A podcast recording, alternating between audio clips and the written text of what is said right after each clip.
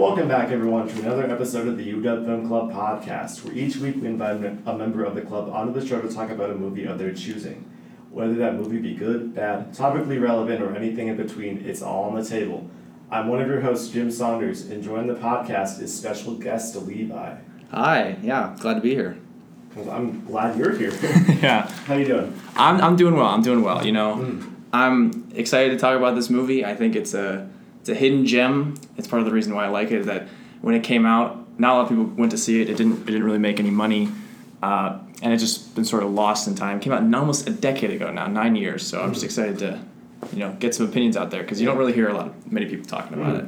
Now, I remember back in the day seeing a, a bunch of uh, a bunch of trailers and commercials for it. I thought it looked awesome back when I was like ten. I, I still had never seen it up until last night. Which is crazy to me. Yeah. That- that's wild. There, there's a ton of movies like that that are applicable to my life where it's like I, I know about it, I know a lot about it, but I've never seen it. Excuse me if I'm wrong. Were you at the Joker screening? I was, yes. You I, I, in fact, I, I wrote a review for it. That I, I, I didn't write the review. That may or may not come out because I know Cynthia's still writing oh that. yeah, I think I, I think I'm not sure. but I, I emailed I emailed in a review for that for my uh, writing team tryout. So Okay. Okay. I, so I have some opinions about that movie as well. Really? Okay, because I I also have some opinions about that movie. It's to- totally that's totally relevant because it's you know that's right now. I mean, it's a pretty big topic of controversy. Oh yeah. Critics initially, I mean, it won.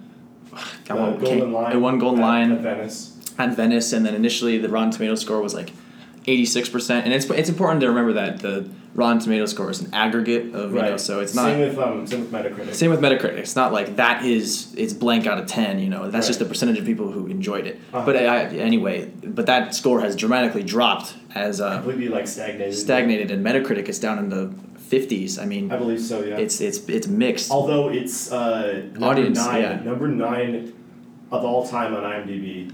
crazy and it has a really good audience score i mean it broke the all the october box office records beating Mhm. out venom i believe it even beat far from home's uh, three day run but that movie was released over a five day weekend so Right. not exactly not exactly comparable but yeah. still a very impressive showing for a movie that seemed with so much negative publicity it shows that any publicity is good good publicity because i know todd phillips had some comments that people were like well you know didn't really like and then there was that whole Yeah, Joaquin think- Phoenix on on Jimmy Kimmel that oh, was like and- yeah. was yeah. weird, and that was yeah. I think I think the movie had a lot of unfortunately negative press, but I don't think that that obviously didn't affect the box office numbers at all. No, no, not at all. And I, I but I think uh, part of that is people forget that this is a movie about a comic book character from you know the 1940s. It's it's it is Right. it is relevant today, but it's not like you know it, it isn't this you know like it's not for everybody. It's a comic book movie. Right. Um, well, I think a lot of critics got hung up on the fact that oh, this is some dangerous, groundbreaking movie when it's really not. At least I don't think it is. I think I think that's what I'm trying to say is that this is a movie based on this character who's always been crazy. You know, Right. I people who went into this movie thinking, oh, maybe he's going to be a good guy or like maybe they'll spin it this way. No, I mean the Joker is a broken man. He's a psychopath. He's a psychopath in whatever medium you tell him in. So Right. I, you know, it was surprising to see this backlash for this character. Like, oh, it's so it's so dark. It's so, you know, this or that. But it's the it's the Joker we're talking about. This Right. guy is crazy. Mhm. I would expect nothing less.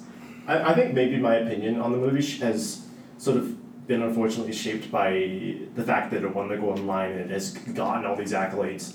Um, interestingly enough, when the critic score is pretty mixed, but like I feel going into that and knowing that it, so it's supposed to be this like big drama artsy Yeah. film, I think I think degraded my experience of it a little bit because I thought it worked kind of as a character study a little bit. Uh, Joaquin Phoenix yeah. is, is incredible, obviously, because we all expected that. I think the Yes. cinematography is really great. Um, Score. I think score is I think the score is good. really it's un, it's understated it's it really it's there when it needs to be and it's gone as the dialogue takes over Mhm. it's it's perfect. I think it's i think it's really good. It's and it's the score in this movie more so than more so than most i think some movies it really tells the story of like you're not supposed to think that this is you know the right thing that's going on. Like that that's what really makes it so. It's not glorifying you know mental illness or like that the music is really what cements it for me when i'm watching it as this is not a good thing you know mm-hmm. for the average viewer i, I, I think. There are uh, some parts where you're clearly supposed to sympathize with Joker. Oh. like he's not. Absolutely. Yeah, I- yeah. yeah. The beginning, the way it's framed, but to go to go back a, a, a second, um, I stayed away from all trailers for this movie, but not not so much in I'm really excited for it, but I was really just turned off of the DCEU and what they had been making, and Mm. after especially after Justice League and Oh yeah. So I was like, ah, Joker movie, whatever. So I went into this movie with no expectations, Mhm. and I've seen it. I saw it twice now. Once at the screening, and once uh, once with friends. And I actually liked it more the second time. At first, the first time watching it, I, I thought at first it was a little slow, but by the end, I said, you know, this is a good movie. And the second time I watched it, I was like, this this is a great movie right here. Like this is, it's this is good cinema. That's, is- that's, that's interesting. I, I feel like I need to see it again.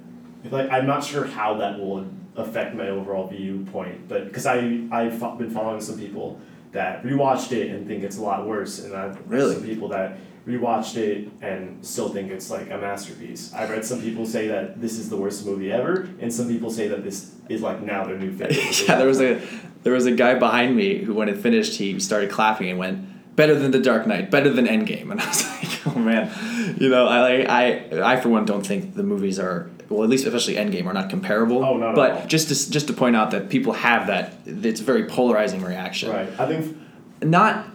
You know, it's polarizing, I, but not not so much as something like The Last Jedi, per se, which is all the most, I think, the most po- polarizing film of all time in cinema history. It's crazy how much that, how but people split on that that's movie. a, that's a bold but also very true statement. like I, I, but I think that um, this movie clearly you have those reactions, but I think the majority of people actually really do enjoy this movie. Just judging by the um, audience score on Rotten Tomatoes, you know that it's in the 90s, I believe, and the Metacritic user score is also in the nine range. So I think while there may be outliers, vocal outliers.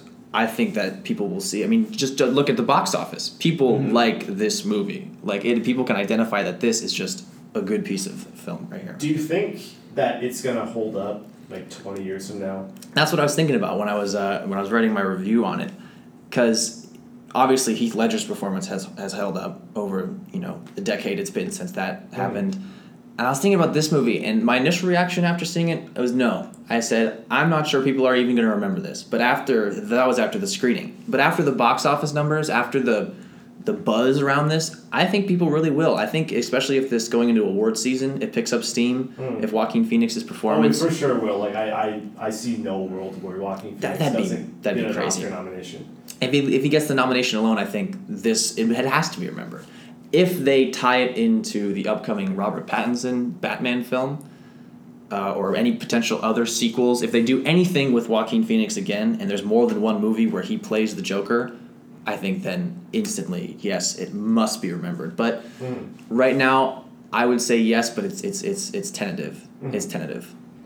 Just like just because it's so much movie. When you watch it, it feels like you've watched. It's three hours of punch pushed into about an hour and fifty minutes. The pacing is just the, the editing is magnificent. How they were able to do that. How they were able to deliver that that rapid narrative, but it seems like it's so slow and so long. But if you just look at the actual time, it really isn't compar- comparable to a lot of uh, blockbusters these days. So, I yeah I, I a tentative yes, a tentative yes, it'll Yeah. hold up. I have I have some issues with the film. I think a lot of it message wise seemed a little like substanceless, but maybe that's maybe that's just me. But I do think in terms of the direction that Todd Phillips was a surprisingly good choice just because of how well the tension's being built. Like throughout the entire film. Every scene is like scarier than a lot of sc- horror movies I've yeah, seen. and it's written and directed by the guy who made the Hangover trilogy, which Right. is like yeah. Whew. Yeah. So. There's there's that to take into account as well. Mhm. Um, I had I have one literally one big particular problem with the movie, which is, it's kind of spoilery, so I won't get into it if you know those of you who are listening want to watch it. But um, it's just an editing choice. There's a sort of a, a montage scene towards in the third act of the film that I think is unnecessary because a lot of the film is letting the viewer craft their own narrative, draw their own conclusions, decide what, you know, where where the story is going, which is uh, something that's not a spoiler, I don't think, because the Joker has always been my past is you know multiple choice. That's like the the famous line. I think I not verbatim, but but it's about multiple choice. Just, this guy is crazy. But there was this one scene that I just thought was too explicit and like this is what is happening, and I I thought it was a weird you know straying away. When I watched it the second time, I was less bothered by it, but it was just something I thought that could have been left for the viewer to determine. All right. Um, well, I guess that's our little Joker side tangent. Yeah, I, I, I felt it was necessary to talk about it because it's. I think it's- so too. Yeah. It's relevant, and e- even when this is gonna go out, I think it'll it'll still be relevant. But yeah, now we're going to start Yeah. talking about Let's get back about film that nine that years. Levi brought, that Levi brought to the table, and what film is that? That would be Tron Legacy, the film released December 17th, 2010. I was nine years old at the time. I still remember to go see it in theaters with my, I was with, my dad and my brother. And I was big into, I wasn't really that big into Disney films, but this is a Disney property. And mm-hmm. I was really big into the Tron just marketing push. There was a video game and a TV show, Uprising and Evolution, respectively. And I played the game, I watched the show. And honestly, what rewatching the movie, they actually are pretty good at, you know, and giving some exposition to some of the things mentioned in the film. But hmm. um, and I can talk about more more about that later. But I, my point is, I was all in on this. I thought it was just the coolest thing. And at this point, I didn't know that Jeff Bridges had starred in a film in 1982 of the same name called Tron, and this was actually a sequel to a hmm. movie of almost 30 years before. So, you know that, that I didn't even I wasn't even thinking about that. I said this is just the coolest thing. You know, I went out and I bought all the all the toys, and I was like, oh, this is so cool. This is crazy. But then you know, it sort of just died out. You know, a sequel never came out. There was no after about I'd say 2012, 2013. It, it all buzz around just the Tron brand sort of just stopped, and I think there's some behind the scenes stuff going on with that, and that there are stories about what happened there behind the scenes at Disney. But um, point being that I think this movie is just a forgotten a forgotten gem that should be remembered for more if even if you just don't like the movie now in an age where we have a lot of digital de-aging a lot of mm-hmm. technology like that where that is like the big thing you know gemini man coming out soon like the whole sell of that movie is come look and see 23 year old will smith irishman is come look and see 20 year old you know robert de niro like these people are de-aged Right. and this was a movie that I, I this is the first movie I saw where that ever happened. And in the theater, I didn't even know. My dad had to tell me after. You know, you know, you know that Clu wasn't real, right? and I, I was like, what? It was CGI. But and this was the first time I realized, oh my god, you know, like special effects and movie magic are really like this big thing in, in the film. It's not just people acting. It's there's so much more going into a movie. Right. But uh, you know, correct me if I'm wrong. What was I can't really remember the first time digital de aging like this was used. I mean, what like something? I'm not like entirely familiar with like the the history of de aging, but I feel like this It's pretty early this film on. was, was easily probably like a, a pretty groundbreaking. It's pretty early on, and it definitely it definitely um, is noticeable watching it now compared to what we have. Well, I think it's I think it's really interesting. Um, I thought it was really funny in the opening scene where the camera mostly is just behind him. Behind him, Because yeah. you could tell they were trying to make up for the fact that they de-aged him. And when they, they show him, because the camera pans around his face, and you finally see him, it doesn't look great, but that scene is set, you know, Yeah, in the real world. I think because of the suspension of disbelief once they're actually in the game kicks in, then it, I think it, it kind of works to its benefit because it's supposed to look like a video game. He, he just reminded me of a character from a video game cutscene included. Well- so it actually worked, worked pretty well for me. To be honest, I'm not even entirely sure because I've, I've watched I watched something long ago about the making of this film. I'm not entirely sure this was a de aging process. I think this may have been like this is a CGI model of his head that they did that they try to mm. recreate a younger version, and that's why it doesn't look as well as as good. I mean, I'm not 100 percent sure on that, but because obviously the technology now is you have the actor acting, it's the, the person there. But I'm not sure if real Jeff Bridges was in these scenes or it was a body double and they put a face That's onto very it possible. That's because very possible. because this is this is before you know that big push. But yeah, you're absolutely right. You know the opening of the movie, and you're you're introduced to the. Well, first I'll start with that. This is actually a pretty good sequel. It is surprisingly has a surprising amount of tie-ins to the original 1982 film. Like obvi- obviously Jeff Bridges. Like there's the opening scene with um.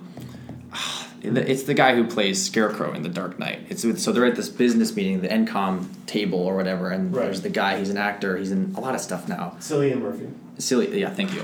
Um, and his character, he goes, his father, you know, the chairman goes, his father helped with this company, you know, let's say John Dillinger or whatever. And but his dad, Dillinger, was a main character in the original, Mhm. which takes place, I think, about seven years before this movie. That's right. Yeah. Um, yeah. and that, that that's that stuff is super cool. Like the character of Alan, like that's Tron. Like that Mhm. that guy was Tron in the first Tron, and it's you know it's continuous. It's not a it's not a reboot. It's well it is a reboot, but it's not a rewrite. They just kept that world and Right. kept moving with it, and I, I really appreciated that. I'm not familiar. I'm not super familiar with the original Tron. Uh, I, I haven't I haven't seen it, but still, I was watching this with my roommate, and he would be pointing out references because he was he grew up with this movie, and he grew up with the original Tron, and he would be pointing out like references like that's a reference to the first movie, that's the reference to the first movie, and I feel like even though I can't say this for sure because I I'm again unfamiliar with it, I feel like this movie pays a ton of reverence to to that opening to that to that first to that first one, absolutely. Like there's a scene with the where the door opens. That's that's I think that's the, the, the most obvious. door, The big door, and, yeah. and then the quote where like this this pretty big door. I- yeah, that, that's from the first one. And when you're watching it, it seems pretty cheesy, but it's it's a, it's a I think it's a fun homage. Mhm. But um, yeah, and then so let's see. But and then watching it through, there's a and I was taking notes while I watched it, so I'm able, I was able to pick up on these things. And you, you've only seen it once, but Mhm. like there's a lot of uh, a lot of great symmetry between uh, Kevin Flynn's character and later Clu. Like so in the beginning, he's giving this speech about it's CGI Jeff Bridges, and he's giving this speech about um, the digital frontier, and it is word for word. You just switch out the digital frontier. The same speech as Clu is giving at the end to his army, but this time Earth is the frontier. And I thought I just love I, the whole movie. One of my favorite themes of the whole movie is this theme of perfection and how Kevin Flynn as a character didn't know perfection, and so when he created a copy of himself to find perfection, you know, of course, it's just I think it's a tra- it's a tragedy almost mm-hmm. because this this program, this computer program, doesn't know anything else. This is just what it's been told to do, Right. and and I like there's a there's a line in the end where uh, Sam, his son, is saying, you know, this place must have been great until Clu screwed it all up, and Kevin Flynn goes, well, I, I he's me, I Yeah. screwed it up, you know, chasing after perfection. It was right in, it was right in front of me all along, and Mhm. I, I love I love stuff like that. But I'm gonna try and go pretty uh, in chronological order here. So it opens, uh, good shots, the '80s. You know, it goes side Tron, and there's this cool scene after it's because it starts with young Sam Flynn, and he's like, "Oh, we go into the world," and that's where we first see uh, the CGI version of Jeff Bridges, and he has the action figures. I love this a line later. He's like, "I have a three-inch version of you on my shelf." during the um, During the games, the, disc, the disc wars, yeah. yeah. But then you know he leaves, and it cuts to this this black room of all these TVs and all the different news uh, news going. Oh, Kevin Flynn has disappeared, and then the his son has been left to an heir. He's an heir to the empire and chaos, and you know the board is coming out, and then it cuts to twenty years later, and this kid is. It's a great shot of him him on the bicycle, and it cuts to him on the motorcycle just seamlessly, Mhm. and that's when first the Daft Punk soundtrack kicks in that I. I just think I love so much. the best, one of the best aspects of this movie. Absolutely, I think if you like it, like this movie or not, the soundtrack to this movie is just, it's just it's so good. Or the I'm not sure if it's a soundtrack or a score to techn- technically because the music was, I don't know how Daft what Daft Punk's credit is, but the music made by them for this movie is just phenomenal. It is mm-hmm. so good. I, I loved the the the ENCOM OS 12, obviously a, sort of an Apple play of you know what do we do this year? Oh, we put a 12 on the box. Right. So I, I love that because this is coming out in 2010. So it's it's before you know the big Apple you know realization that it's just sort of the same thing every year. Mhm. But there was there was some fun ideas playing around with the the technology of of the quote unquote future. Uh, and then uh, so this character Sam, Kevin Flynn's son, he is. I just love I love this I love how he's living in he's living in a shipping container Mhm. This modified shipping container. I remember as a kid, I thought that was so cool. It's like that is the house I want. He's, he's he's got the dog, he's got the sweet motorcycle, and he's just chilling out on his couch with this great view.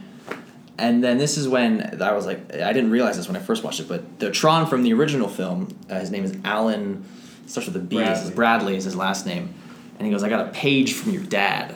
And he's like, "What?" And he, so he goes to this arcade where he got the page from, and I, I think this is a great scene. You know, you have you so in in the arcade you have Sweet Dreams and um, Separate Ways playing and when you listen to the lyrics of those songs, I think they're they're really uh, they're really cool to mm. see where he's going.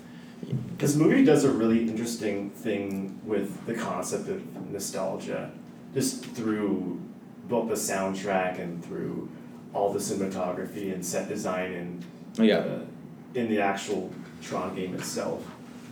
Um, in the grid, yeah, as, as they say. Yeah but this idea that you know Kevin Flynn's chasing after this digital frontier. He's looking for you know these questions about philosophy and religion. He's looking for them digitally, not in the real world. Mm-hmm. And I think I think just think that's a fun concept. Right. And the song "Sweet Dreams" in separate ways. You know, everybody's looking for something, and he's looking he's looking for this. Mm-hmm. And I love the scene where Sam Flynn enters the grid, where everything just digitizes. He's like, boot up laser, and he's like, I wonder what this is gonna do. And he sort of just turns into these black squares, and he wakes up in, in a, a different version of the arcade. And right. I mean, that part is never explained. You know, that's one of those things when you're watching a movie, you're like, how how how how, do, how does these people are being digitized? I don't know. It doesn't matter. It's yeah. freaking awesome. I wrote, but uh, then you get there, and it's just this crazy light, you know, retro '80s world, and it's just so cool. He's just thrust into it, and I, I I'm gonna repeat this a lot. There's just great symmetry between the real world and this grid. Like when the when the ship comes down and it lights him up just like the helicopter lit him up in the mm-hmm. in the real world. There's it's just like the same shot. It's the exact same shots, just in different contexts. Right. And I, I love I love I love mirrors like that in movies. Mm-hmm. But uh, yeah, then you're just sort of thrust into this world from there on out, and from there on out, it's pretty fast paced. The first twenty minutes about of this movie are in the real world, and the whole time is like gotta get to the grid, gotta get to the cool stuff. Mm. But as soon as you're there, yeah, it just takes off. I think yeah. I think it's yeah, I really like it.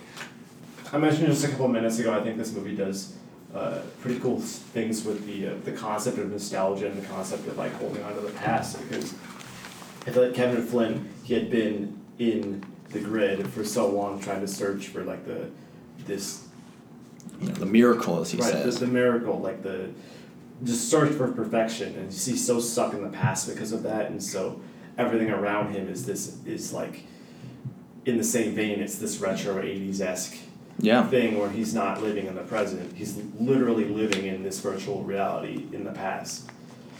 Yeah and i, I actually i stand corrected. I think the movie opens with a with a dialogue by kevin flynn saying you know i imagine you know programs and what do they look like? Do they look like cars and bikes? Like this is just his this whole world is just his projection, which I think is another right. one of the great concepts of the movie, where he is he's quite literally God here. Like mm. he is the creator of everything, right. and that is a really fun concept that is played with.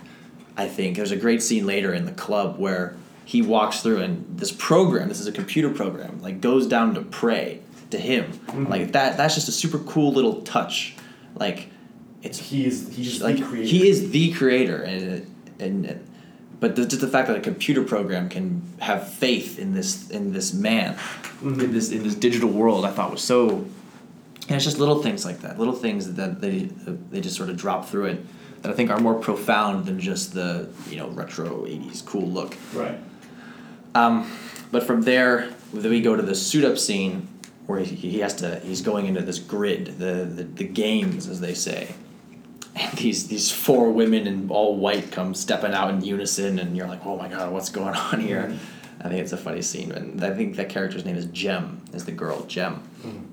And as a kid, I was always like, oh, this is this is crazy, and then he gets thrown up. And they have the they have the one line of dialogue where yeah, one of the, one of the women says like he's he's different. Yeah, he's different. Yeah.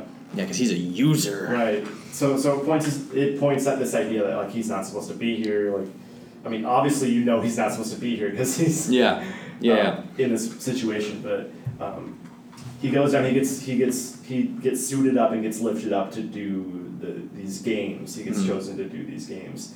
And he's basically forced to fight this guy named Rinzler. Mm-hmm. And then Rinzler, it's in this fight. He's trying to dodge all these attacks, and Rinzler cuts him and he bleeds. Bleeds. And then that's when everyone realizes that He's a human he's a, being. He's yeah. a user. Yeah, Um, and I love I love the character of Rinzler so much because he is sort of like he's I'm I'm a big Star Wars fan, Mhm. right? He's sort of like better, and I, I say this in a pure film sense. So if any Star Wars fans who are listening, don't be offended. I know, but he's sort of like Darth Maul, but better. Like Darth Maul in the Phantom Menace. Like I understand. I, I please, I'm a big fan. I know Darth Maul has other stories now. It's, he's a better character. But when the Phantom Menace came out, and it's just you see Darth Maul in this movie, just exclusively him. He has like no lines. He has two lines, and he fight he fights cool and then dies, and then that's it. Right. It's and you know I can't imagine what it must have been like in '99, just being like, what just happened? you know, there he goes. But this character Rinzler has that cool fighting style, but also has a super cool reveal to him that connects to the original film Mhm. and it connects back that the fact that he is Tron I think is a super cool twist on the you know dark brooding fighting character that this this guy actually has you know at the end there he goes I fight for the users and he changes back Right. and I, I just think that's a really cool um really cool spin on that character archetype that there there is some substance to his he has a personality he's not just this killing machine Mhm. But um, and something I noticed when I was watching that I definitely didn't notice is the first time I noticed it. When Tron is being killed, there's this flashback sequence where you think Tron has died. Like the Rinzler noise is like he sort of has this guttural like I, I can't really make the noise, but like growling. Mhm. And when you think you see Clu kill Tron, that noise is then immediately made, and there's cool like the fact that he has two discs in the flashback. You know, there's there's Right. hints there that maybe this guy is Tron. As soon as Kevin Flynn sees him, he goes, "That's Tron." Mhm. He sees the two discs. He goes, "Oh my God, Tron!" And there's this great shot later where they're flying in a jet, or and Rinzler is in another jet, and they flip over the cockpit, and Kevin Flynn looks up to the sky, and they make eye contact, and he just goes, "You know, what are you doing, man?" And he sort of in Tron, Rinzler now Tron sort of snaps out of it, Right. and I just thought that was a great. It's just it's a great arc of a character who could have been just you know a character to make an action figure out of. I think there's there's more there, Oh, for sure. which I really like. I really appreciate that. Mhm. But anyway, so they're, yeah, they're in. Oh, sorry. Oh no, I was just, I was just gonna you know concur that like there's a, a surprising amount of depth in a movie that I feel like on and and maybe an initial viewing or just like a like a surface level thing might just be oh it's just it's just 80s nostalgia it's just pure 80s nostalgia with no substance but I think there's a lot there that you can really delve into Yeah. is is not not saying that this is like the most deep movie ever but there's just There's more more. There's more the than eye. than meets the eye for sure.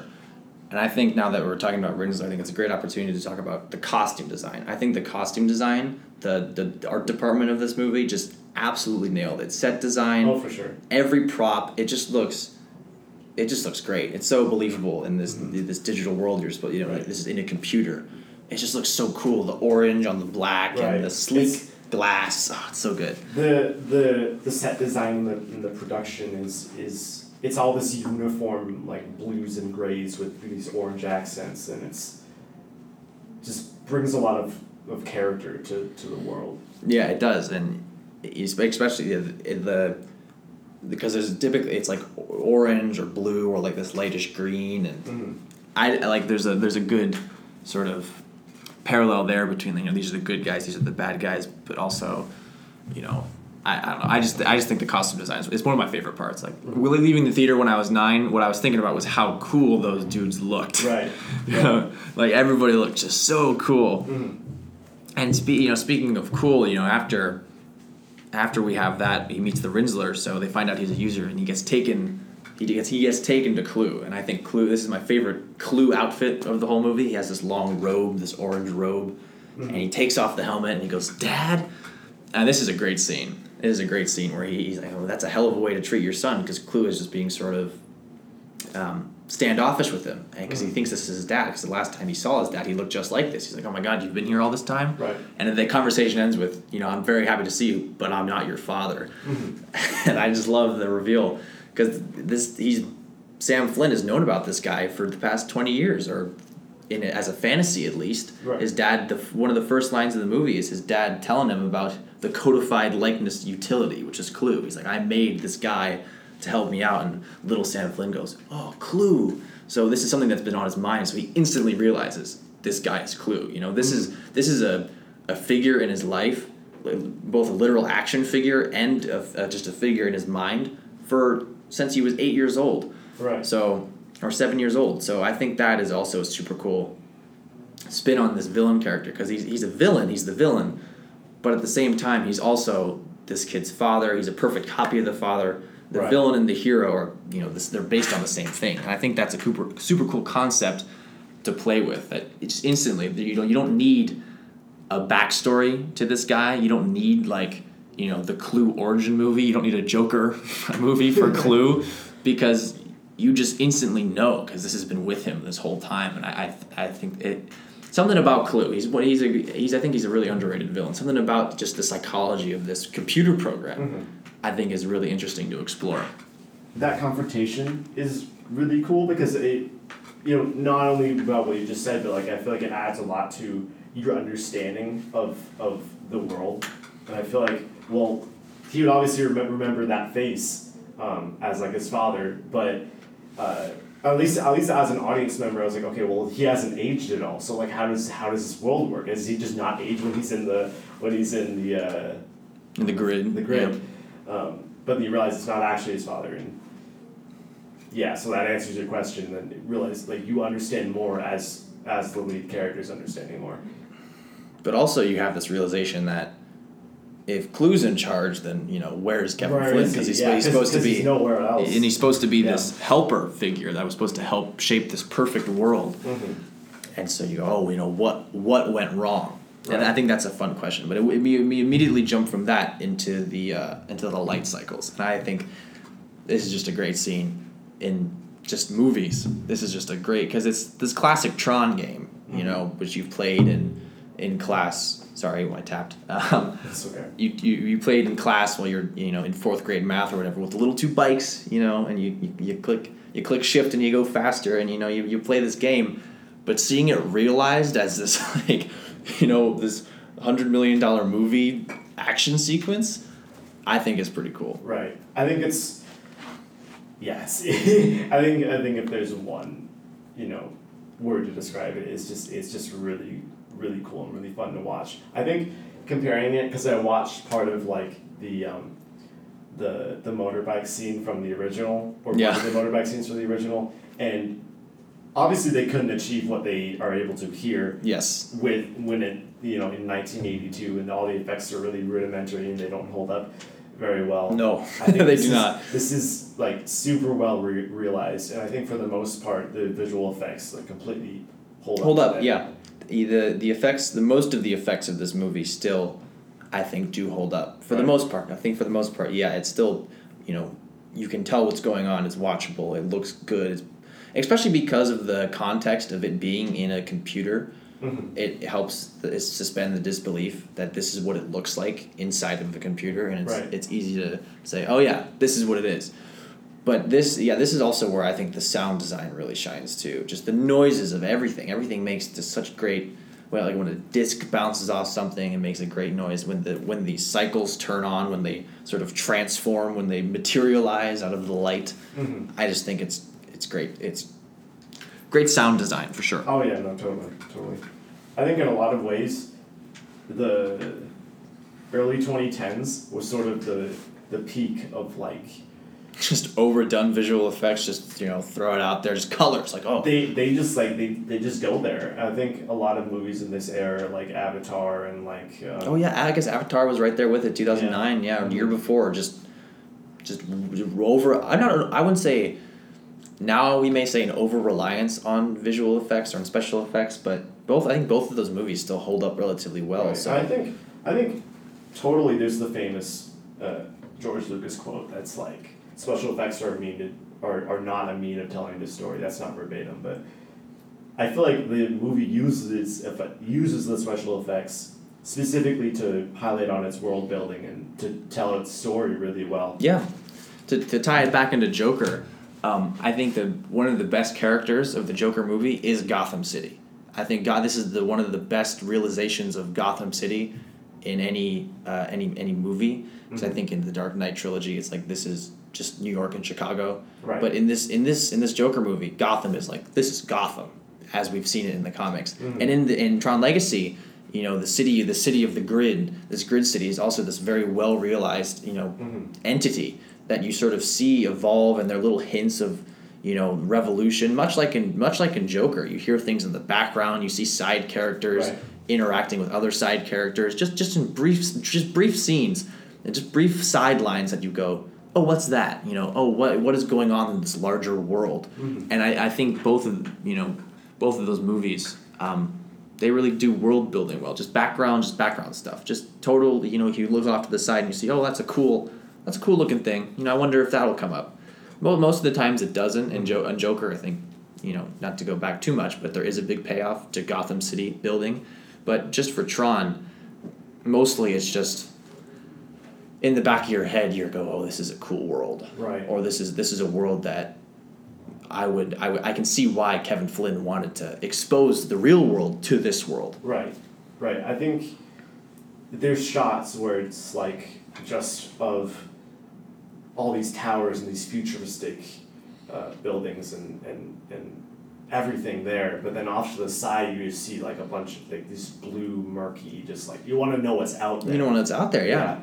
And another total just it's a one line in the movie that I think totally changed my perspective. I hadn't noticed it before, but Kevin Flynn is the creator of the grid and he's in exile.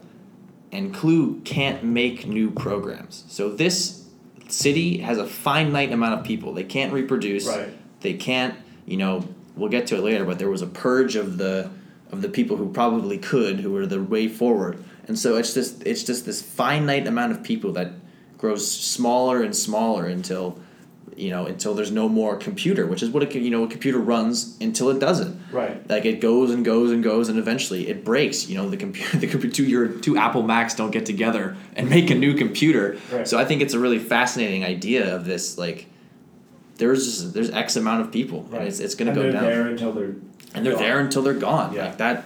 It's, it's it's you're not dealing with human beings here. They have a totally different mindset, Mhm. which uh, watching the movie is it just it's, it's interesting to think about, Mhm. and it adds into that world building, into the the way the city works, the way people or programs go about their lives. And I think I think that's interesting. Mhm. Another interesting thing. But um, so now we get into where the character of Quorra gets in. So during this light cycle match, we see a cool, you know, masked figure, and it looks like Sam Flynn is about to go head to head with Clu, and it doesn't look too good. And then you know, Deus Ex Machina comes in, and she saves him. And again, the cool, the cool light car Right. the the missile car or whatever, like something out of Speed Racer, and they, they drive away into the into the Deadlands or the Badlands. And this is this character this character played by um Olivia Olivia Wilde, right? Yep. Yeah, Olivia Wilde. Who, watching it again, she has a lot less screen time than I remember. She really isn't in in this movie too much, but by the end, I you know I still think she's a well realized character, but yeah, and this movie is really about Kevin Flynn and Clu. I think, and I think Quorra is um, is a means is a it means to a storytelling end. Mhm. But yeah, just Yeah, no, Kevin Kevin Flynn is very much the one character with the most identifiable arc. Like it's Yeah. it's it's just his story of trying to come to terms with the fact that you know he's been trying to like achieve this perfection and then he realizes how much he's messed up and then yeah, yeah. it's a it's a it's a sad story. I Yeah. think ultimately. Mhm. But anyway, so we get introduced to this character of Quorra, and Olivia Wilde does a fine job. You know, there's, I don't think I think she has she does a pretty good performance. Mhm. Uh, and then this is when we, we reunite Sam Flynn and Kevin Flynn for the first time out his out in his uh, his sort of hideout, his His bunker, his yeah. bunker, which I think has a super cool design. Mhm. Everything is silver. You know, there's it's all it's all what, what the floor is all white, the room is all white, and everything else is the silver. Like at one point, one of my favorite scenes is when Clu goes there and he picks up the apple and he sees himself in the reflection, and he has the flashback of when he he was created. I think that's a great scene. He swipes the table. Mhm. He wipes it all clean because this this is him, and it's just. But anyway, so they reunite, and later on, there's some good conversation about uh, what the, what the real world has become. He's talking about Wi-Fi, and he's like, "I thought of, thought of that in '86." Yeah. That was a funny line. But this is the uh, this is where he talks about, I believe, the exposition scene about the ISOs and what happened. Yes. What was the sort of the what happened to the grid. So it is revealed that there were these ISOs who sort of just emerged out of it's sort of evolution, digital evolution. the line is bio digital jazz, man. It's, it's one of my, it's such a good delivery too hmm. by Jeff Bridges. He's really channeling the dude in this movie. And he's it's bio digital jazz, man. It's- Actually, he is channeling the dude in a lot of ways because he's just like, oh, I'm just gonna do nothing because I can't do. I anything. can't do anything. Yeah, and there's a lot of great lines where he goes, you know, the old man's gonna go knock on the sky, listen to the sound. Like there's a lot of just cool, like, because he's this hippie guy from the '80s stuck in this future world, and so it's it's it's it's a funny juxtaposition. But um, so there were these ISOs, which is this digital evolution of sort of it's a not an organism, but a program that's it's sort of like AI. It's as if an AI, you know, evolved in a, in a computer, which to some degree is what what happens. You know, so there's these. I believe, I believe it stands for isomorphic algorithm. I wrote, Yeah. I wrote that down. And there were they were these, uh, you know, these. He describes them as naive but incredibly wise because there's there's these new, there there are these new people, but they have all this knowledge. I guess Uh, it's it's explored more actually in the um in the video game. I remember playing it. That's that's that that game is sort of about the fall of the ISOs and how Clu takes power, which I think is su- super fascinating. I, it's very easy to model your villains on Nazis because you know it's, it's, it's a pretty standard thing to do, especially especially in Disney movies. You're like, mm-hmm. all right, the, there, there's these other people, you know, they're different, and then this this bad person wiped them all out. Right. And but I, and I was thinking about it. I was like, well, maybe it's not because I think there are deeper themes to Clu. He's not just you know a Hitler parallel as sometimes villains are. There's just mm-hmm. these big bad dictators because he has the element of being a copy of Kevin Flynn, which I think is a great twist on on the on just a classic bad guy. Like this guy has done bad things. Right. Uh, but so we get that exposition of there were these other people and now they're gone. They were all wiped out, and that's that's why there was this divide. That's why Kevin Flynn left. He tried to fight against Clu. There was this you know a resistance, as is mentioned a lot by side characters. There was there was initially a resistance. There was a rebellion, but it just it didn't work out. It didn't work out, and so he has taken himself out of the equation because he re- he saw that he was doing more harm than good, being this figure. He was you know letting people die. And so he has taken Quorra, who was revealed to be the last ISO, the last, you know, evidence of his of his achievement, Right. uh, out into the, you know, middle of nowhere. And I'm not sure if it's implied that he raised her, because it's been you know so long, and when he found her since then, you know, many cycles ago. So to some degree, he he has become a father figure to her as well, which creates an interesting dynamic between her and Sam Flynn, because they both share this relationship with the father figure, Right. which is interesting. But uh, Sam is not buying the whole. And it's like while while Kevin Flynn was there for her, he wasn't. He wasn't there for his real for his son. real son. Yeah. Yeah. So Sam isn't buying the sit back and do nothing approach. I, Right. I believe the line is, you know, it's Clu's game now. You he put he brought you into into the game because he's it, was revealed that he sent the pager to bring him in to open this portal. Oh wait, we skipped over that. So there's this portal that opens. That is how uh, users enter and exit, but it's only open for a split second in real time, which is about eight hours in the in the grid world. Right.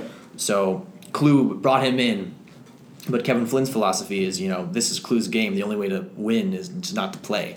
Right. We, you know, we can't do anything. But Sam Flynn is, you know, this young hot-headed kid, so he's not having any of it. Mm-hmm. He's not having it. Not having any of it. Mm-hmm. And with the portal being open, gives the chance for Clu to escape. Clu to escape as well. And there's the line about how how, you know, If I can be in here, he thinks he can be out there. and also just you know he is searching for the embodiment of perfection. What's more imperfect? Than our world. Yeah. So I think that's an interesting dynamic as well. I that's one of my favorite lines in the entire movie.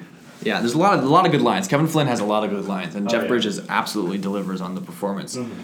But so Sam Flynn has he takes the original light bike. He goes to so Quorra knew someone back in the day during the the purge as they call it named Zuse. He's sort of like an old. She describes him as sort of this old. You know, he was like a gun runner rebel, and he fought along the ISOs during the you know, during the revolution. Mm-hmm. So I, I think describing him that way I think sets him up to be really cool. And I, he's actually so this character of Zuse, who was revealed, Castor, I think is his real name. Favorite character in the movie, played by Michael Sheen. He's a stage actor. Phenomenal performance. It is my favorite performance of the film, and it's one of the most.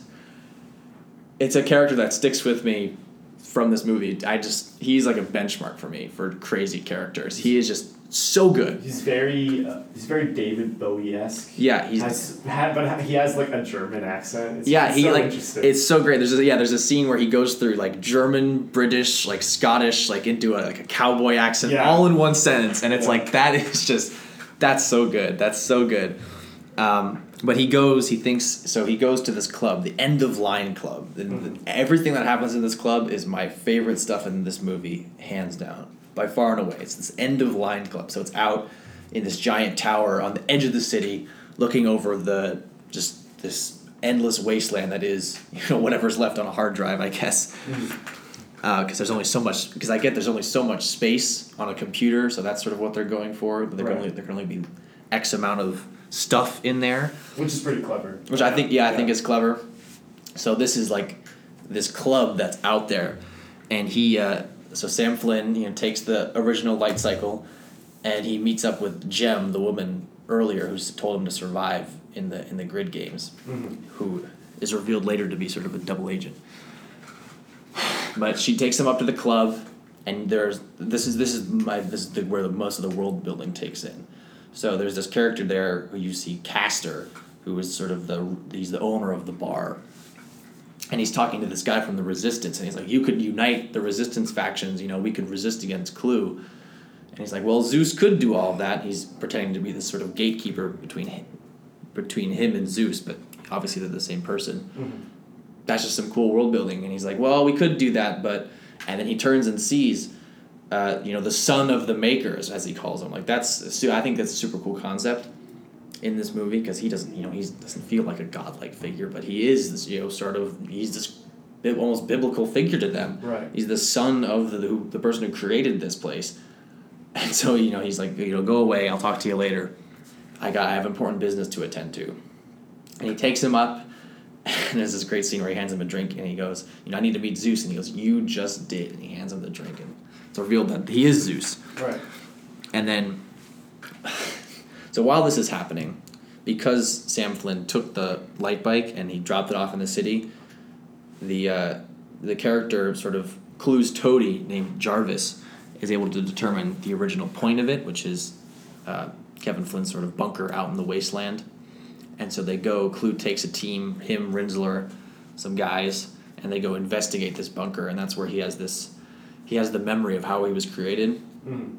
and it's that it's that also is up there in the scenes of the movie because it, it the whole scene is almost all it's all silent. There's no there's no dialogue in the whole scene. It's just Clu walking around his his uh his maker's home and just looking and just seeing, you know, what what has become of him. Mhm. And I, I I think it's just really effective. And he he picks up this silver apple, is what he does, and he looks into it and he sees himself. I, I, I think it's just really really good stylistic touches of this movie. But so it is revealed then that uh, this Castor guy, double agent, he's working for Clu the whole time. He's just this sort of just this is why I love him so much. He's just this crazy. He's playing all the angles, as Sam Flynn said. He's Right. playing. He's playing every angle at all times. So I like I liked that that this what Quorra thought was this good guy, you know, this rebel fighter, this gun runner helping her out, is in reality just just an opportunist. Mhm. And that even in this digital world, there are programs who are like, yeah, I'll do whatever, just to get ahead. Right. Excuse me. So Again, bringing up the parallels between the real world and, and digital and world. digital world, yeah. And I I just love him as a character. He has like this cane gun he Yeah. whips out, and It's like a like a machine. gun. it's like a machine gun. He's like a classic mob He- boss. He does like the Scarface thing. Yeah, Yeah. yeah. It's it's and he goes the son of America. It's he, he he the guy Michael Sheen just has some great line delivery, Mhm. great line delivery. But so Clu's blackguards bust through the ceiling, and then Daft Punk Daft Punk start blasting in this club, and they have this. I think it's so funny that they have the They have Daft Punk, Daft Punk. when they're actually scoring the. the movie. score movie. I think it's funny because as a kid, I didn't know who that was because they look like they fit in. You know, Right. they look because Daft Punk on their own look like they're they're just an '80s nostalgia album cover, just the way they dress. Right. So they fit in really well. They're mm-hmm. all chrome plated, and so it is funny that they have a cameo. But I, I, I think I like it. I think I like that they're there. Mm-hmm. But the song, uh, I was so obsessed with the song. It's called Derezzed, which is what happens when, you know, program gets destroyed. They get dere- deresolution. Derezzed mm-hmm. is the abbreviation, and that's the name of this song. And I just love it so much. Just, I was obsessed with it from the moment I heard it. It's just this sort of this club beat that's playing as there's this awesome fight scene, and I, it's just so great. Mm-hmm. It's when it's it's it's a great scene. I, honestly, the action doesn't. It's not the best. It doesn't hold up nearly as well as I remember it in terms of like choreography, but it's still cool to just watch, just because it's the crazy like light, light swords and discs and Oh yeah. it just it just looks cool because this is one of those moments where I think this was a real set. You know, this is a real set that they built this club hmm. that they're fighting in. I don't think there's a lot of I don't think it's a green screen. Like they're fighting in this digital hmm. club in real life. And I thought I just think that's a nice touch that it, there's a they actually use a lot of sets in this opposed to say something like Attack of the Clones, which I was just going to say that I feel like I've heard comparisons between this movie and the prequels, and I don't think that's really true because I think Yeah. there's so much heart put into the production design and put into every aspect of the technical stuff. Whereas at Attack of the Clones and all the prequels were just like they're in front of a green screen the entire time and just Yeah, it's- it's- lifeless and flat. and it's very noticeable now. And you know, to a quick, uh, you know, dive, the prequels, there were actually a lot of really good models built for those, but they're just overshadowed by the fact that everything just layered on top of it is all CGI. right. Like it's, it, there was good model work put into that mov- those movies, which I think is underappreciated. But you're absolutely right. In this movie, Mhm. it, it feels it, it's different. It's different. But also the fact that it's you know it's eight years later, Right. in terms of how digital effects have progressed. But I can see why people would make the comparison. You know, very very Or something like um, not to get too in depth into other movies, but something like Aquaman. yeah. When, when you look at the actual costumes that were built for Aquaman, incredible detail, incredible design. They all look amazing. But some of them they don't they just don't feel real, even though they were made just because of the way because that movie's a lot of it's underwater and it just Mhm. doesn't look it doesn't look real. right, it's underwater, and they obviously can't, you know, shoot all that underwater. Underwater, yeah. So it, it has to all be you know CG. CGI, which I think, and just to keep going back to it, the fact that this is taking place in a computer really helps gel the fact that it just the CGI it just works. It's not trying to be the real world. It doesn't. Right. It doesn't want you to believe this is reality, like something like an Aquaman or even Mm. in Star Wars. Obviously, it's not real, but they're meant to be these real worlds. In this, it's like this is a computer. You know, Right. this isn't. This is a simulation. This is not real in any sense of it. You And it, totally suspend your disbelief. Absolutely. This is the world that they they've set up, and everything is so consistent and detailed that you can't help but but. yeah, it's the consistent. It's the consistency Right. aspect. Yeah. Yeah. Totally, totally. I think that's what's gonna. It's why this movie holds up surprisingly well after nine, ten years. And I, I think that more people should be talking about this movie in terms of like, Just digital effects. oh yeah, totally. Yeah, and I honestly I think the you know none of there's no I don't think there's any that I don't think there's any bad acting either. You know I think the script is Mhm. pretty. I think it's fine. You know I think there's a lot of cheesy lines, but it Oh. makes for a, a, a fun, it makes it. playful tone. Yeah, yeah, yeah. It Um, doesn't completely sacrifice dramatic moments. that's that's what I'm going for. Yeah, it doesn't sacrifice anything. There's nothing. It doesn't undercut anything else. Mhm. Because absolutely there are cheesy points, but nothing is undercut. I would I wouldn't like it if this movie where it's set in the computer and it's a, a digital fun sci-fi world and there's a character named uh, named Zuse who's a crazy David Bowie. yeah. I don't want this movie to take itself super seriously. Sometimes I, I prefer movies to be that way. And to go back to that character of Zuse, my he is such a I.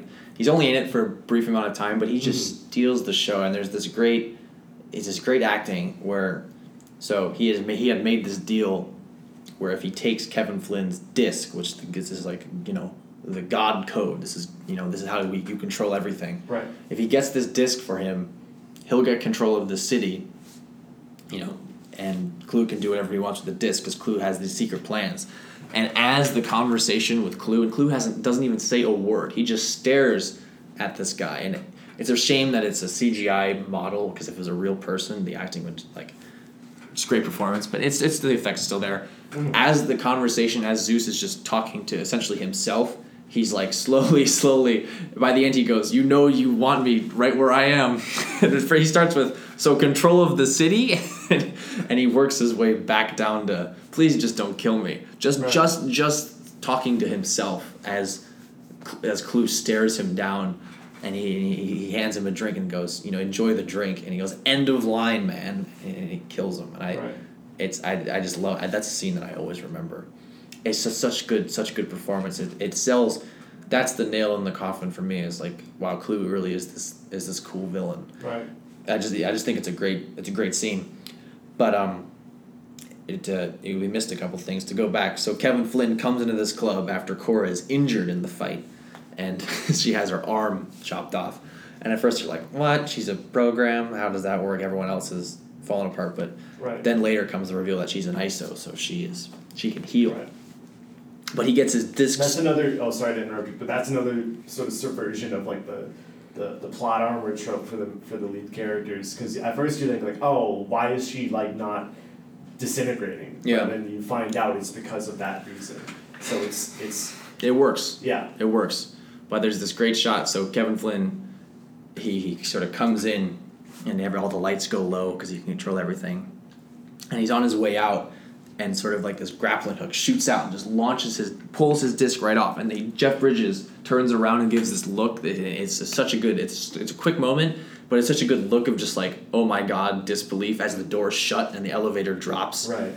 so good. I just think it's such a little like it's just little things like that that really make this movie something I love to talk about mm-hmm. because it's it's really something you have to see because obviously uh, it's, it's we're talking about a movie here. Right. It's obviously the best consumed in a, in a visual medium, but it's just little stuff like that, little just design decisions that I love.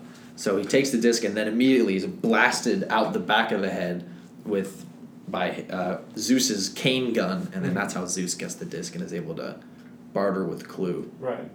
But like that scene alone, and there's a lot of violent stuff in this movie if it was with humans. Like there's a scene in the beginning where a guy is like, "I don't want to live anymore," and he just runs and jumps off a off a off a bridge into a f- giant fan Yeah. blade. It's like, oh my god, if this was, I'm glad this is in a you know digital world Right. because I'm surprised they got this through the script for the Disney movie because it's pretty intense stuff. Like obviously you it's it, as a kid you don't really notice it because it's all just you know chunks as people are being turned into you know digital whatever Mhm. it's like spy kids almost you don't really notice you know spy kids 3 i think is the one where in the video game yeah so it, my, my, my point being you can you can overlook it but when you really look at what's going on it's pretty it's pretty graphic It's it's yes.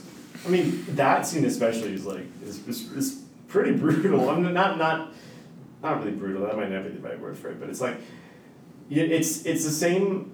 It's similar as to how they will like decolor blood or change it to like a green color. Yeah. In order to make a movie like rated PG thirteen versus rated R. It's like they, they, they get away with some of the violence by having it be. It's a it's a good workaround. Yeah. It's a good workaround. Um, but I love I just just a, one final time I love the Castor Zuse character. It, he is just something about his look too. He he's all white. He has this crazy slick back hair. He looks very much like David Bowie. Yeah. To be quite honest, he, he just has this has this great look to him. So, but that's the end of the line club, and that and they sort of go to this uh, like sail, this light sail that's sort of going out into the into that because Kevin Flynn has this realization, you know, we will do it your way. We'll go to the portal. You know, Mhm. maybe maybe maybe I've been wrong. I've sort of been wrong. He begins to contemplate, and that's where on this train while they wait, they sort of have this exposition about, you know, Sam and Kevin talk. Uh, Sam and Quorra talk. Quorra is revealed as an ISO. They have a whole discussion about you know what his goals were. We've we've, we've pretty much covered it. We did it sort of out of order, Mhm. sort of out of order, but then it also is they sort of they Kevin Flynn is like where's where's this train going? It's not going the right way, and it's revealed that there's this huge sort of battleship waiting out in the in the wasteland. He goes, this isn't supposed to be here, and then it's revealed that everything on the train and there's are just these people, these programs. Mhm. That's when the line I mentioned earlier about Clu can't make programs, so he's just repurposing them because he, Right. he can do that. It's like, oh, this is you know, to- tones of like human trafficking and slavery. It's like, oh, geez, all these people being being forced to fight for him. It's like, okay. So then they they're on this ship, and this is when uh, Clu delivers this great speech to his army that, as I mentioned before, is an exact mirror of a speech that Kevin Flynn gave in the real world, which I I love that little detail. It's just it's word for word the same, just with a few nouns switched around about the context. And like even even though Clu Clu doesn't even realize it, but he's more like Kevin Flynn than he knows. I love that. I love that too. And he's, he's he's very they're very similar. Uh, but Sam goes to get the disc back, the master disc, so they can get out, they can escape. Uh, and that's when that light they escape. They go on the light jet sequence, and then we get we get to the the final confrontation and the in the sunset. So earlier, there was a uh, a conversation between Sam and Quorra about what the sun is like, which is eventually mirrored in the end when she finally does feel the sunset. Right. But the final confrontation in this movie of, you know, I'll, I'll say it again. Sam Flynn is the main character, but I really think this is Kevin Flynn's movie. When Kevin Flynn is there talking to Clu on the bridge, you know, it's powerful stuff. Like you, he feels bad for him, you know, because he created him. He's responsible for all of his shortcomings. And there's that great line I mentioned it before about, you know, you. He said he goes, I you know I did what you asked. I I promised you you promised me we were gonna make this perfect system together. And he goes, I know, man. I you know I let, I let you down. And he's like, and he goes, ah. he goes, you you you wanted perfection because that's what I wanted when I made you. Mhm. But I don't. You know, perfection is unknowable. There is there's no such thing. It doesn't exist. So it's it's not your fault. And there's this brief moment where it looks like Clu is gonna hug Kevin Flynn. I'm like, that'd be interesting. But then you know he punches him down Right. and he, he you know, he's, he's mad and he goes for the disc and then he's revealed that they, they've swapped discs and sam and Quorra escape in the classic tron pose just like mm-hmm. on the poster on his wall which i think is, i think that's a great touch you know obviously it is the poster for the original tron Right. but And the poster for this one. this movie. But just that this this kid has been seeing this all his life. Like that's what the figures, his action figures were doing. That's what he saw on his wall. You know, he's been he's been in this world, playing with this world for longer than he knows. You know, he gets there, and it may be at first a, uh, a learning curve, but he's still familiar with it because he grew up on it in the real world, and I, I, I like that touch. But then they escape, and Kevin Flynn reintegrates with Clu, sacrificing himself, a classic hero's sacrifice to save the day, and they live happily ever after. And you know, it, it it's a I think it's I think it's a good ending because it's not there's no sequel bait. There's no Mhm. like well, this could happen or there's still X Y Z. And even though I wish there were a sequel about uh, Sam and Quorra in the real world and the implications of that and them going Mhm. back to the grid, it's still a satisfying ending. I think. I still I still think it's a very satisfying, sa- satisfying conclusion of the movie. Right. Do you think that the emotion between Sam and Kevin is really there?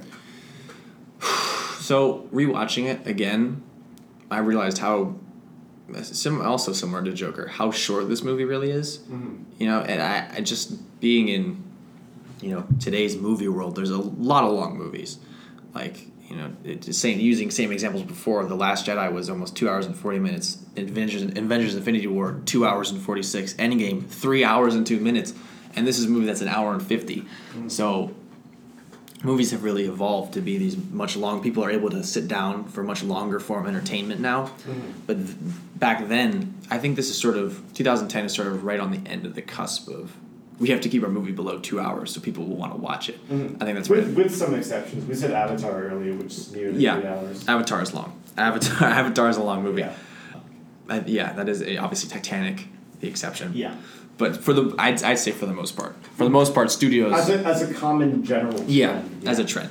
So there is noticing it again. Something I noticed earlier, like I said with Quorra. She's in the movie a lot less than I remember, and I think similar. That's a similar answer to how much relationship there really is between uh, Kevin and uh, Kevin and Sam.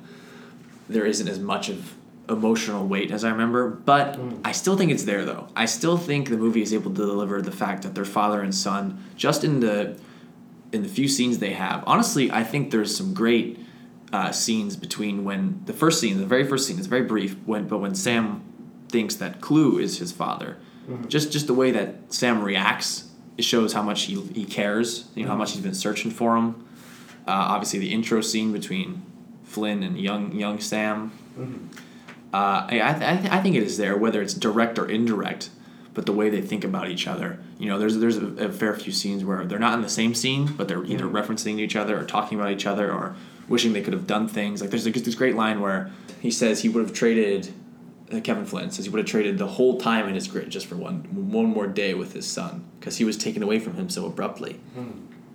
But I know, yeah, I think I think it is there. I think there is sufficient uh, narrative development between the two, but also the fact that just everyone is a human. Everyone watching this has a father at some point, or maybe not have known their fathers, but they have a father, so they know they're able to relate pretty instantly to the, the what it's like to have a father, because that's a pretty universal thing. So just the fact that they are are father and son, people can bring their own relationships into that and sort of put it Sure. put Yeah, it yeah. put it onto that. Um, I remember I mean I saw this movie with my dad, so I, I have a very close relationship with my father. So I you know that that's you know that connects with me. Like I I get that, which it may be different for some people, but I think it's definitely it is both.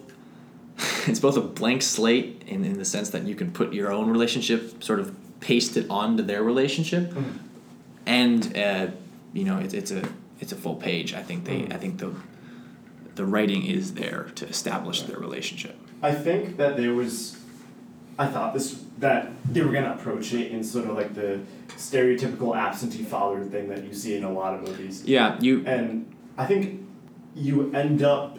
Yeah, once you understand Kevin's disposition and the fact that he's literally trapped there, Yeah. like there's nothing that he could do. You start to feel more. You start feel to more sympathy Yeah. towards Kevin, uh, but I feel like in terms of the emotion on Sam's front, I feel like there there could have been more. Yes. Okay. That point, I'll definitely, I definitely see where you're coming from Mhm. for sure. Because yeah, Kevin is the one who really gets the development there. Right. Because for most most movies, most I'll say stories, storytelling mediums, you do get the absentee father who made some decision and ran away from it, Right. or has to come around unknowing. But this is just a guy who he just got screwed. You know, he didn't want to leave his son. Mhm. He still cared for him the whole time.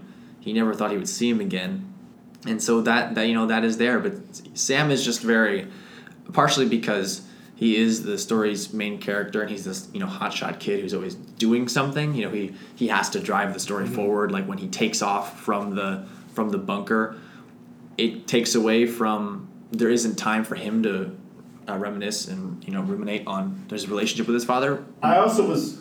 You say that, but I was hoping that like the end would be that time for him, and I feel like it just at that point. briefly briefly when he i think there's that line where he's talking to alan in the arcade and he goes you know you were right you know because there's this line earlier in the movie where alan goes or sam goes to alan you know what do you think he's just going to be sitting there working you know all this time and he just you know he'll be happy to see me you know sorry kid i i, I got lost track of time Right.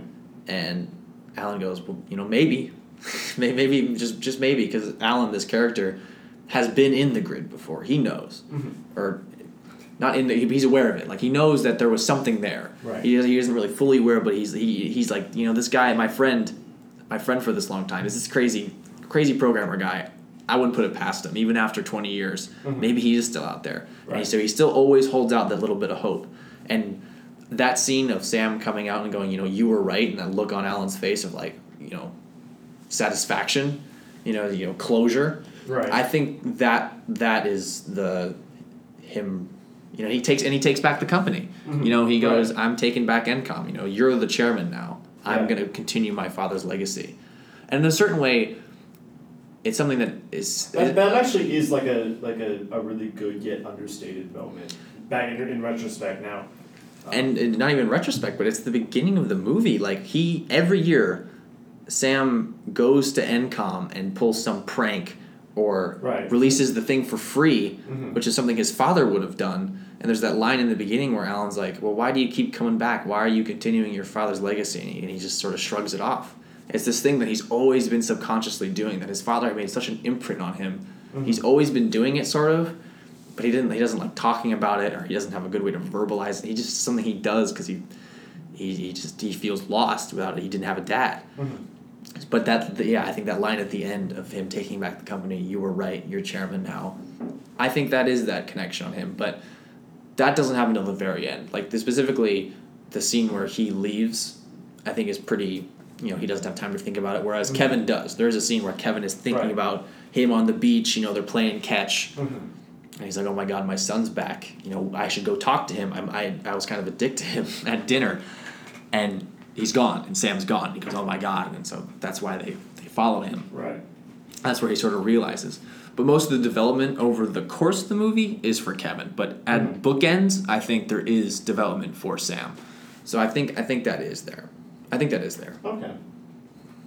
Yeah, I'm actually gonna have to agree with you. You kind of made me a convert. You're you, you like you're clearly very passionate about this movie. I am, yeah. Yeah, I. No, I honestly, I, I mean, I still have it checked out from the library. I'm gonna have to see it again sometime this week. You, you brought up a, re- a lot of really good points. A, lo- a lot of points that invalidated a lot of the arguments I had against it. Honestly, so I'll, I'll have to revisit it. Well, I mean, I, I'm curious to hear some of your other criticisms because I, I don't think any movie is without its criticisms or flaws. I think it's just the, the message of this movie is there cannot be you know perfection. It's unknowable. Mm-hmm. So I, I think looking at the movie, but it's it's also you know possible for me. I mean, I saw it at such a young age that you know I was really into it. I was able to mm-hmm. first I was able to forego all of its imperfections because I was I was so young. I wasn't thinking about it critically at all like I do now. But over the years, I've seen it more and more. I've probably Yeah. seen it total of four or five times over the past Mhm. ten years. I'd say I don't I don't watch it as much as some other movies, but it's still it's still one of my favorite movies. You know what? It's in the same vein as uh, the Wachowski Speed Racer movie for me. I don't know if you've seen that the two thousand nine or two thousand eight Speed Racer movie. I haven't seen it, but I know some people like that. They really love that. It's movie. it's in the similar vein where Yeah. it wasn't really well received at launch. Like I believe this movie Tron Legacy has a fifty one percent on Rotten Tomatoes. I know the Speed Racer movie wasn't really well received, but when you really just sit down and look at it as a piece of as just a piece of create creative just art, I think there's something more there to both of those movies. That you know, Mm. I'd I definitely do another podcast about the Speed Racer movie because that I also saw it when it came out in theaters Mhm. and that similarly connected to me. Yeah, uh, I'm, I'm curious to hear some of your other what were your other criticisms about Tron Legacy because I don't want to just sound like you know this is the best movie ever, even though I really Oh. like it. I think people are. I think a lot of it was like I, I didn't think some of the emotions were there.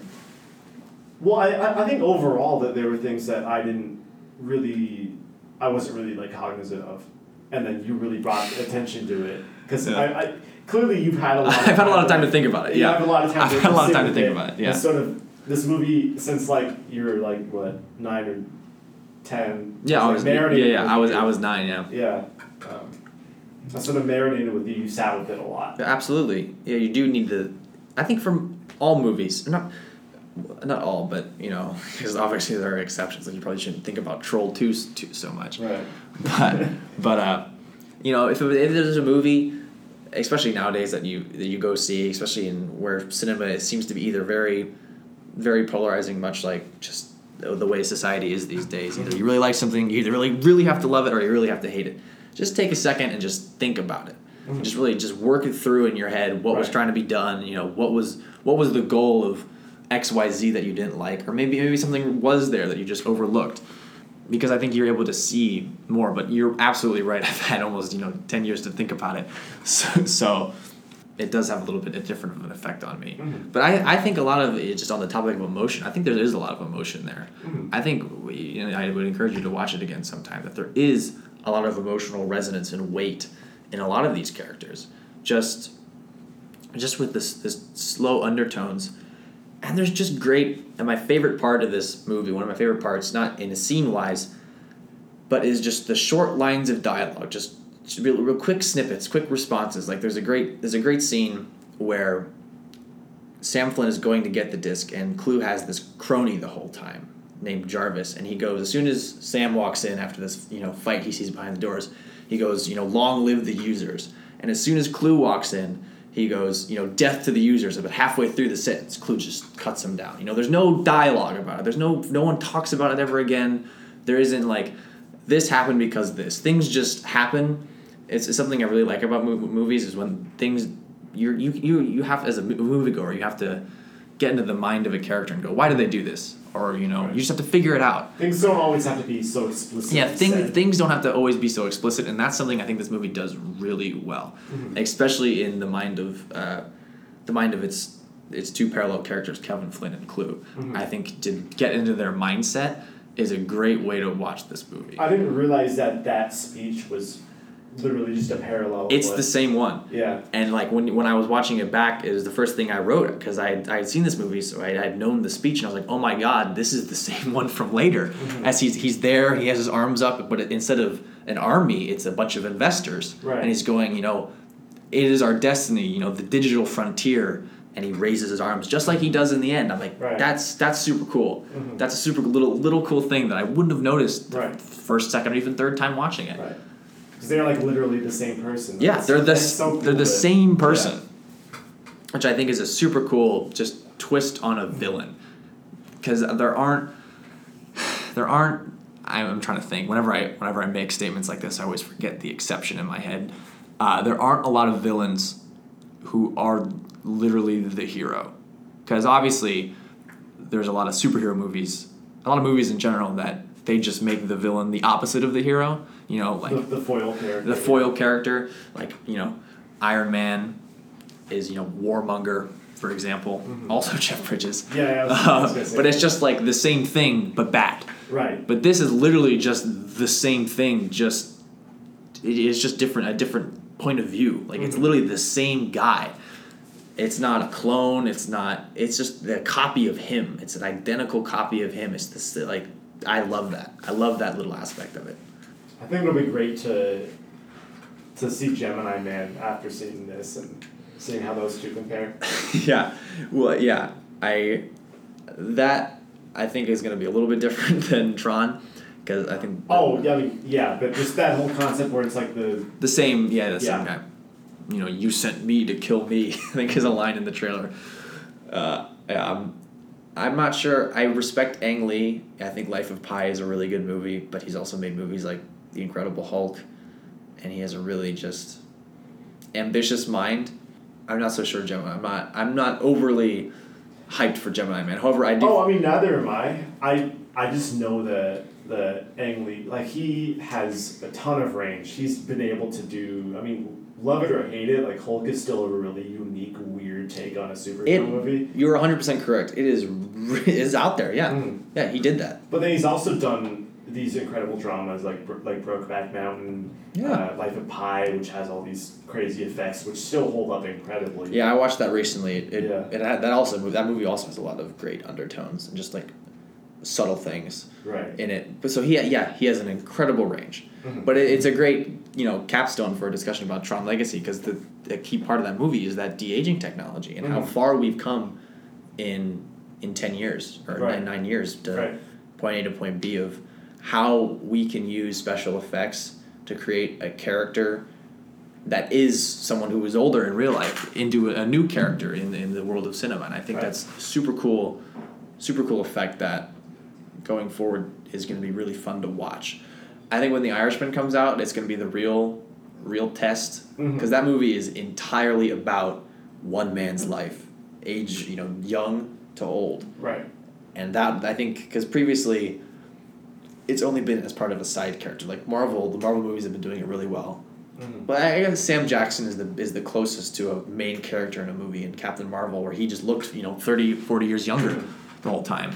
You see it in uh, in Rogue One. Rogue One. They DH Tarkin. Well, Or- that, or- that that's actually yeah, that's different. That's different. They have a um, for that specific instance. I think it is similar actually to what they did in. That's more alike to what they did in Tron Legacy, where they have a Right. body double, the man who looks pretty similar to a um, a young Peter Cushing, Mhm. and they digitally constructed a face Right. over that. And that one, that's an interesting example because I think. That's an interesting like moral discussion. yeah, it's an interesting moral discussion as well as just in the context of that movie. I think it, I think it looks good. Like, Mhm. uh, I think there's some scenes where it does, some scenes where it doesn't. I. I think that Leia at the end doesn't look good. I don't think the young young uh, Carrie Fisher. I mean, it's believable. It's better. Like it's, it's hard. It's hard to. It's hard to wrap your head around it because of course those characters need to be there. right. Like there's no it'd be Mhm. really weird if you wrote around that. Mhm. But yeah, it's just it's like maybe maybe now with the Gemini Man coming out because Ang Lee is really pushing it as this is not de aging, this is not CGI, this is a new technology that's gonna, you know, reinvent the wheel going Right. going forward. So maybe after this point, we will have just passed over the point where there doesn't need to be. It's not a problem. You can just de-age people. It's just this is what you can do. Mhm. So, yeah, I think Rogue One is more in the vein of Tron Legacy, where it's it's, it's still in that uncanny valley Mhm. of where know, that's clearly not a human, but it looks good. Like it looks sort of like a human, but Right. you can identify that it's not. Right. Uh, but I think yeah, we're almost there. We're almost there where it's just past that point.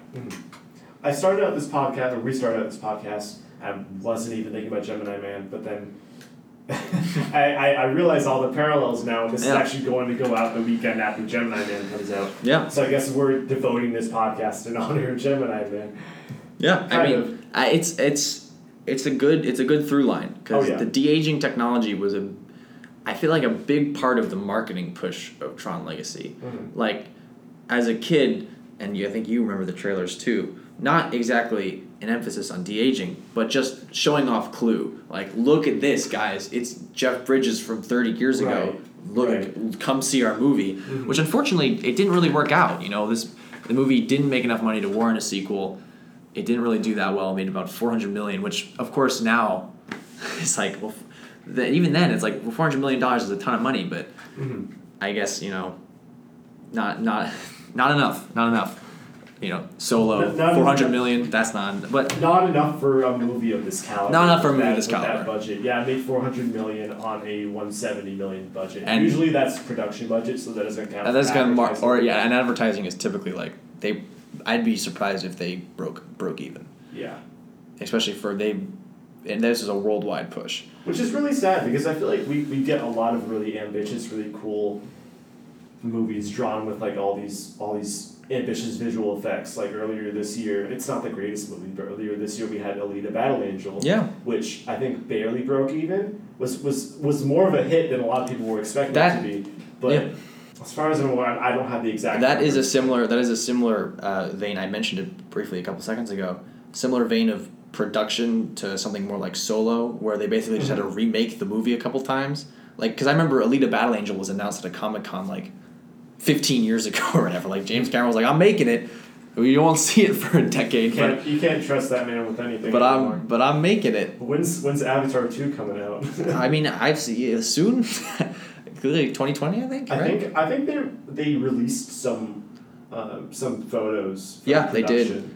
Which I'm like, finally. I don't know. To be quite honest, I don't know why they're making those movies. I mean, I know it's the num it was the number one movie of all time, but like, do those movies really warrant sequels? I, I don't know if the first movie really warranted a Uh. Eleven years later, but I, I don't know what they're gonna. but not even a sequel, but a sequel and then two more after that. Like Right. it's three more movies that are all being filmed back to back, and Mhm. apparently. What's taking them so long is something we talked about earlier briefly with Aquaman. Is they are just filming underwater, like that's something James Cameron really wanted to get in because, as you know, he's big into like exploration, like in the film world, in Mhm. the real world. Like he went down to see the Titanic. You know, he's Right. he's big into pushing the boundary. Right. With Avatar, it was CGI. With this, uh, he's It's a it's a huge water. Yeah. The ocean is a huge like visual motif for him. Like he's done obviously Titanic, but he's done the Abyss, and he's done. Yeah, he bunch of movies loves like he loves that, and so Yeah. this time around he wants to he wanted to film it all underwater. So like I think some of the production photos you can see is just him standing with the camera in like a giant tank Right. of water, and it's like okay, I can see why this would take so long, Mhm. but you know does it does it need to come out? I will wait and see. I don't think it's gonna top Endgame. I don't think it'll make Yeah, I don't think so. three either. billion dollars. I'm not sure. I don't think the general public, especially you know, ten years after this movie is coming out, Yeah, like or ten years after the original, like people aren't clamoring for a new Avatar movie. no. it- I think I think even a couple of years after Avatar came out, a lot of people were just like, "Oh, was it really that great?" Yeah, yeah. A lot of people were like, they sort of had the realization. This this it had really good visual effects, but it, I don't think it reinvented. It didn't reinvent any wheel. Right. You know. A lot of people thought it was just like post the release like oh it's just a it's just kind of a gimmick because it has all the cool visual effects and the blue people but, But don't get me wrong, I, I do like that first movie. I think it has some really cool, really cool stuff in it. Mhm. But it doesn't it doesn't hold up as well as you as, as I don't think as one remembers. yeah I, I agree I agree I remember loving it when I first saw it and then revisiting it a couple of years ago Yeah, let's see what's coming out soon. So we have Maleficent, we have Gemini Man, uh, obviously Rise of Skywalker later this year, or is it nineteen seventeen? I'd say my most anticipated movie right now, just to sort of cap off. Well, is there's a difference because I, I am I am really excited for the Rise of Skywalker. I'm a big Star Wars fan, hmm but the movie. But I, those are almost not movies to me. That's separate. Star Wars is a separate thing to me. It's Mhm. more than just a movie. You know, it's it's it's a big, part of my life. You know, I was raised on it. You know, it's books, it's games, it's it's comics. It's it's, it's more than just that. Mhm. But in terms of movies, I think honestly the movie I'm most excited for is The King's Man. I do- it is it came out trailer came out recently. I think that's, I'm- that's start of next year It's. February. It's February, yeah. okay It's not the rest of the year, but I am just really. This a trailer came out recently, and so it's on the brain. I am just really excited for Mhm. that movie. I There's, w- a, there's a bunch of really. I can't think of any, like huge movies that are coming out soon. There other aren't than too like, many. Frozen. Frozen two. I'm, Frozen. I'm I'm kind of anticipating because I actually do like Frozen one a lot, but um, I I'm I'm hesitantly excited for the next Star Wars movie because I was actually a huge fan of the Last Jedi. I mean, and- as am I. As am I. I'll say it. And I, I'm, glad. I'm glad. I, I talked to too many people. They're like, "That's the worst movie." And I'm like, it is. I well like- to be okay. To to be fair, I liked Rian Johnson as a filmmaker going into it, so I knew Right. what he was. Like Mhm. Brick is one of my favorite movies. I think Brick. I, I mean I like a lot of movies. Uh, as I as I spend more time at the film club, you will you will find out. Um, but I think Brick is phenomenal. Mhm. Looper, obviously. I what's his other movie? He has um, He has Knives Out coming out. Knives Out coming out. Yeah. I'm really excited I'm for that. excited for that But I well. but going into the Last Jedi, I knew it was going to be something different, and that's what I loved because Mhm. I I wasn't. You know, I saw Force Force Awakens was the first live action Star Wars movie I saw in theaters. I was old enough for Revenge of the Mhm. Sith, but I didn't go. My parents parents didn't let me. Yeah. Uh, but I wasn't that blown away by the Force Awakens. You know, I thought the Force Awakens. I was like, okay, you know, I get it. J.J. Abrams was given this job. He had to do X, Y, Z. Yeah. You know, restarts. He did the most respectful thing possible, Possible. by offending the least least amount of people. And I thought that the Last Jedi was, you know, what just what I wanted, which is something Right. totally a new take. I think it just completely a lot of what a lot of people see as the weakness with that movie. I see as like the absolute The strength, yeah. Because I it, it, it very literally is just about abandoning the past and shattering the mold, and that's what this movie does in spades. I think it's just so cool Well- to see a blockbuster do that. Well, hmm. See, I love this movie, but I'm gonna. I I actually disagree with you. Yeah. I think the movie because people always people who don't like the movie always use that uh, kill the past as a negative, and I think people forget that it is the message. It's, it's the message of the villain that is kill the past. You know, let the past die. Mhm. Not that in in life you can't you know let the past go. Not that that isn't a, a good thing. But the message of the movie is that that doesn't happen. You know, the the past they, they don't let the past die. You know, Rey continues the Jedi. She she takes the books. You know, Luke does come around. Yoda Yoda's like, we have to grow from this. You know, don't forget the past. You have to grow from the past, which is different than letting the past die. I think this is. I think this movie is about growth, and not just about you know forgetting it. And people, I think people often overlook the fact that that's it's two. Both are about growth, but the villain, you know, Kylo Ren is let the past die. You know, kill it if you have to, while you know the other side is we have to grow from the past. We have to become something new. That that scene with Yoda and Luke on the island when he burns the tree is one of that is a great scene. Mhm. It's a great scene. I, I love the Last Jedi, but I mentioned I actually I you know that's an interesting interesting point that you see it that way. But you, you, you do bring up a good point. I most I mostly mean most like in the way that they tell the story. I think is yes, is more It's- groundbreaking, and that parallels the like what you know the movie's trying to say. At least that, that's how I see it. I haven't I haven't I rewatched it soon after it came out on Blu-ray when it first came out on Blu-ray. Mm-hmm. So it's been it's been a while, but that's another movie I'll have to revisit. I, it's sure. a movie that I revisit a lot. It is you know, it's controversial to say, but it, it is my favorite Star Wars movie. It is as a longtime fan, and I, I'm a person who likes Return of the Jedi more than Empire Strikes Back. So, but that's just because that's how I was as a kid. That's just the movie I watched the most. I can recognize that obviously Empire Strikes Back is a phenomenal film. It is- Mhm. there's in no sense of the word is it a bad movie. I, I Mhm. don't dislike it at all. Right. But just I just I have the sense of wonderment I get from remembering watching Return of the Jedi on VHS for the first time is like, you know, but but when I watched the last, I had a crazy experience. You know, we might be running long here. Sorry, but uh, I this can. is great. We're, we have great. I. I had a crazy experience. I walked out of The Last Jedi and I said, that is the most amazing thing I've ever seen. I saw it a second time and I thought, I hated that. And I waited, I, I saw it the next day. The first time, loved it. Second time, hated it. Gave it about a, two weeks, saw it again. I said, uh, no, I, I do love this. Because it was a roller coaster of emotions when that movie was coming out. Because there's a lot of, a lot of hate and a lot of love. And I was like, what is, you know, what is How do I how do I make sense? how do I this? filter? Yeah, how do I filter everything out? And eventually, I just went back and watched it again. I said, no, that that you know that is something I really connect with. You know, that is just. I just think it's really good. You know, there's there's a podcast for another time just to talk about the Last Jedi, and maybe maybe we can do that.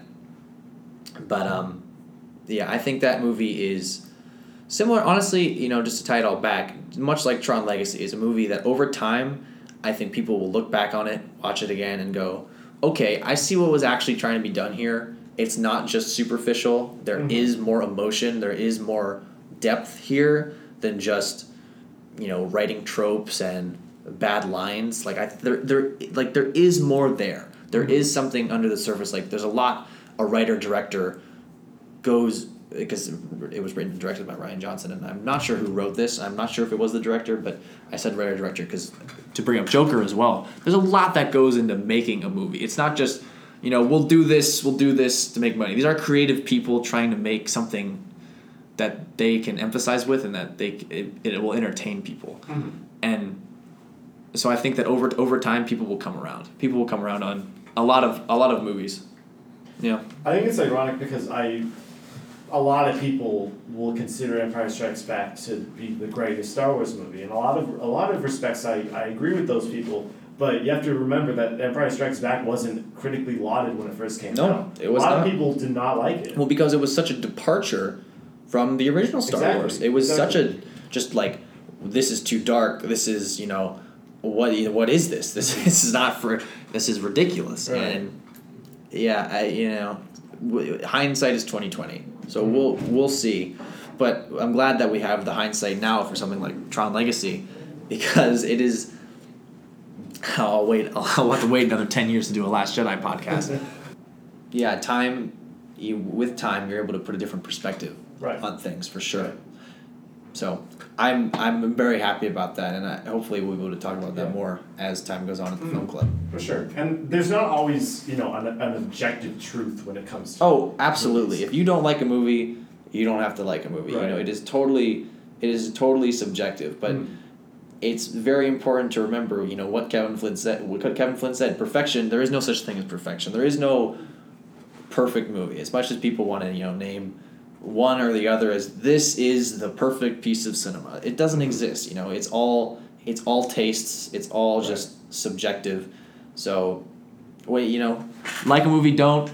But let you know, it's uh, it's all it's all up for interpretation. That's the great, and that's the great. That's my favorite part about movies. For sure. Yeah, that's why it's such a such an amazing art form. And whenever you, whenever you see a movie and you bring yourself and everything with you, all Oh, your experiences, all absolutely. Everything. And I'm really glad that you got to share with me your specific viewpoint and how important Tron Legacy is to you. Yeah, yeah, yeah. So I think that that really adds a lot to my experience of the movie in retrospect. And I'm, I'm really glad you came here. Yeah. And you shared that with, with me. I'm glad I came on. I Yeah. I look forward to doing hopefully doing more of these in the future. Oh yeah, at least uh, the Last Jedi. We said a few other ones. I can talk I can talk about movies that I like for a long time, you know. uh, and the same thing I can, I can talk forever about Solo as well, but you know, I digress. Well, I think that's just about the end of it. Uh, you can find us on Facebook at UW Film Club and on Instagram and Twitter at Film Club UW, and then you can find our podcast at Apple Podcasts, Google Play, Spotify, and SoundCloud. And I just want to thank Levi again for being here, It's my pleasure. For, for bringing his take on Tron Legacy. I think he's changed my opinion on it a little bit. I've become a little bit of a convert just just through our conversation, and it's been it's been great. This is definitely this is our longest podcast that I've been a part of so far. I'm glad I glad I can be a part of that. So so uh, you- you're gonna make the editing process a little bit difficult for me, but I I appreciate it. I apologize. don't worry about it. Don't worry about it. I don't think I'll have to cut very many parts out of this, but uh, but yeah, thank you guys so much for listening, and thank you, thanks again, Levi, for being here, and uh, catch you guys next week.